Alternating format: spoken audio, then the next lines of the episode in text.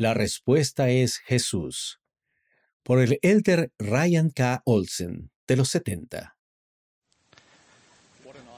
Es un honor hablarles en esta sesión de la conferencia. Hoy me dirijo a ustedes como amigos. En el Evangelio de Juan, el Salvador enseñó que somos sus amigos si hacemos lo que Él nos pide que hagamos. Permítanme expresar a cada uno de ustedes es nuestro amor individual o colectivo por el Salvador y nuestros convenios con Él son lo que nos une. Tal como el presidente Eyring enseñó a ustedes, deseo decirles cuánto los ama el Señor y cuánto confía Él en ustedes. Y aún más, deseo decirles cuánto depende Él de ustedes. Cuando el presidente Nelson me llamó como autoridad general, me invadieron las emociones. Fue algo abrumador. Julie y yo esperamos con nerviosismo la sesión del sábado por la tarde de la conferencia general. Ser sostenido me, llenó de humildad. Conté cuidadosamente los pasos hasta mi asiento designado para no caerme en mi primera asignación. Al concluir esa sesión ocurrió algo que tuvo un efecto profundo en mí. Los miembros del quórum formaron una línea y nos dieron la bienvenida uno por uno. Cada uno de ellos compartió su amor y apoyo y con un cordial abrazo dijeron, no se preocupe, usted pertenece a este grupo. En nuestra relación con el Salvador, Él mira el corazón y no hace excepción de personas. Consideren cómo eligió a sus apóstoles. No prestó atención a su posición social o sus riquezas. Él nos invita a seguirlo y creo que nos asegura que nuestro lugar está con Él. Este mensaje incumbe de manera especial a los jóvenes de la Iglesia. Veo en ustedes lo que el presidente Nelson ve. Él dijo, hay algo innegablemente especial sobre esta generación de jóvenes. Tu Padre Celestial debe tener mucha confianza en ti para enviarte a la tierra en esta época. Naciste para la grandeza. Agradezco lo que aprendo de los jóvenes. Agradezco lo que me enseñan mis hijos, lo que me enseñan nuestros misioneros y lo que me enseñan mis sobrinos. No hace mucho estaba trabajando en nuestra granja con mi sobrino Nash. Él tiene seis años y un corazón puro. Es mi sobrino favorito con el nombre de Nash y yo creo que yo soy su tío favorito que discurso hoy en la conferencia. Cuando me ayudó a encontrar una solución para nuestro proyecto, le dije, Nash, esa idea es estupenda. ¿Cómo te volviste tan listo? Me miró un poco desconcertado con una expresión en los ojos que decía, Tío Ryan, ¿cómo no sabes la respuesta a esa pregunta? Simplemente se encogió de hombros, sonrió y respondió con confianza, Jesús. Ese día Nash me recordó esta enseñanza simple pero profunda. La respuesta a las preguntas más sencillas y a los problemas más complejos siempre es la misma. La respuesta es Jesucristo. Todas las soluciones se hallan en Él. En el Evangelio de Juan, el Salvador dijo a sus discípulos que prepararía un lugar para ellos. Tomás estaba confundido y dijo al Salvador, Señor, no sabemos a dónde vas. ¿Cómo pues podemos saber el camino? Jesús le dijo, Yo soy el camino y la verdad y la vida. Nadie viene al Padre sino por mí. El Salvador enseñó a sus discípulos que Él es el camino, la verdad y la vida. Él es la respuesta a la pregunta de cómo venir al Padre Celestial. Obtener un testimonio de su función divina en nuestra vida es algo que aprendí cuando era joven. Mientras yo servía como misionero en Argentina, falleció el presidente Ezra Taft Benson y el presidente Howard W. Hunter fue sostenido como profeta.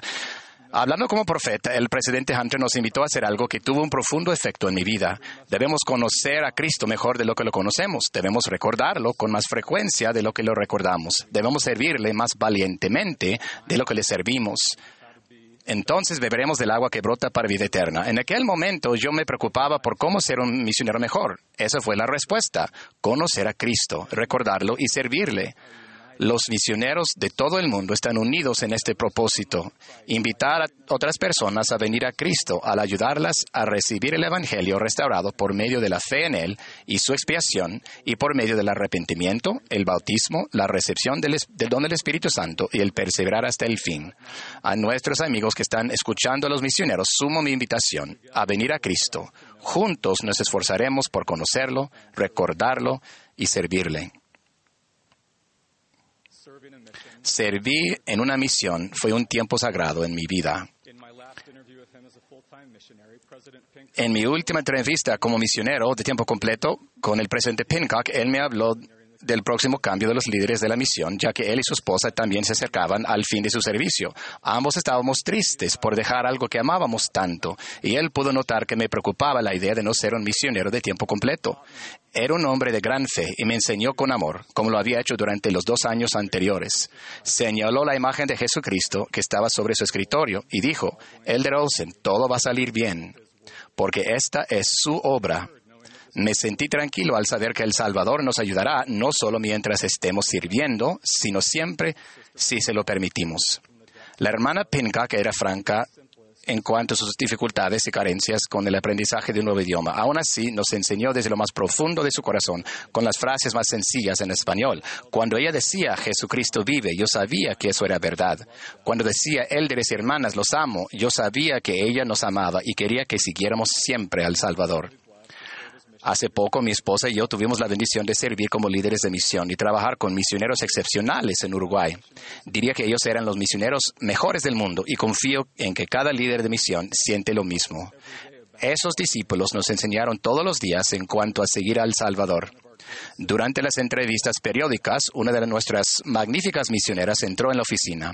Era una misionera exitosa, una entrenadora excelente y una líder dedicada. Sus compañeras la admiraban y las personas la amaban. Era obediente, humilde y segura de sí misma. En nuestras reuniones anteriores nos habíamos centrado en su área y en las personas a quienes enseñaba. Esa reunión fue diferente. Cuando le pregunté cómo estaba, noté su preocupación. Me dijo, presidente Olsen, no sé si puedo hacer esto, no sé si alguna vez seré lo suficientemente buena, no sé si puedo ser la misionera que El Salvador necesita que yo sea. Era una misionera extraordinaria, excelente en todos los sentidos, alguien que todo presidente querría en su misión. Yo no me había preocupado por sus capacidades como misionera. Al escucharla, me costó saber qué decir. Oré en silencio, Padre, Celestial, esta misionera es sobresaliente, es tuya. Lo está haciendo todo correctamente. No quiero equivocarme. Te pido que me ayudes a saber qué decir. Encontré las palabras y le dije, hermana, siento mucho que se sienta así. Permíteme hacerle una pregunta. Si usted tuviera una amiga quien estuviera enseñando y que se sintiera así, ¿qué le diría? Ella me, miró y sonrió con un espíritu misional y una convicción inconfundibles. Me dijo, Presidente, eso es fácil. Le diría que El Salvador la conoce a la perfección. Le diría que Él vive, que la ama, que es lo suficientemente buena y que puede lograrlo. Con una risita me dijo, supongo que si eso se aplica a nuestros amigos, también se aplica a mí. Cuando tenemos preguntas o dudas, tal vez sintamos que las soluciones son muy complejas o que encontrar respuestas resulta muy confuso ruego que recordemos que el adversario, esto es, el padre de todas las mentiras, es el arquitecto de la confusión.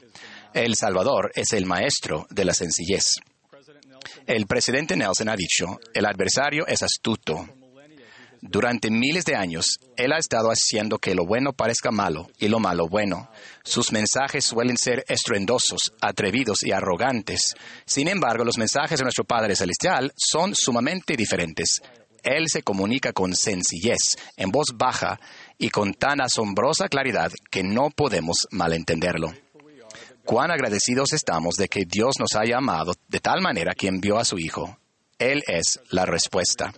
El presidente Nelson dijo recientemente, el Evangelio de Jesucristo nunca ha sido tan necesario como lo es actualmente.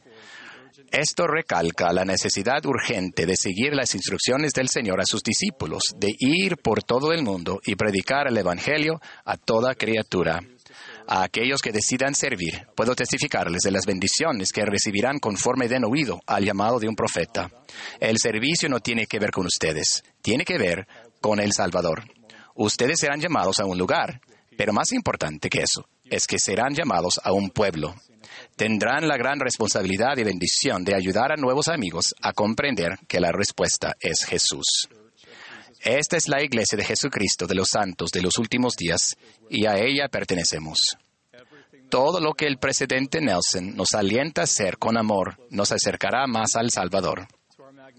Nuestros magníficos jóvenes, incluido mi sobrino Nash, A lo largo de su vida, por muy difíciles o confusos que puedan ser los desafíos, siempre pueden recordar que la respuesta es sencilla, siempre es Jesús.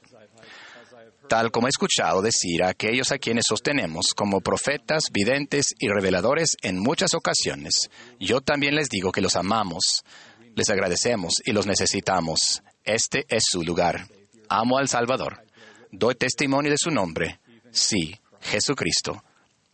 Testifico que Él es el autor y consumador de nuestra fe y el maestro de la sencillez. La respuesta es Jesús. En el nombre de Jesucristo. Amén.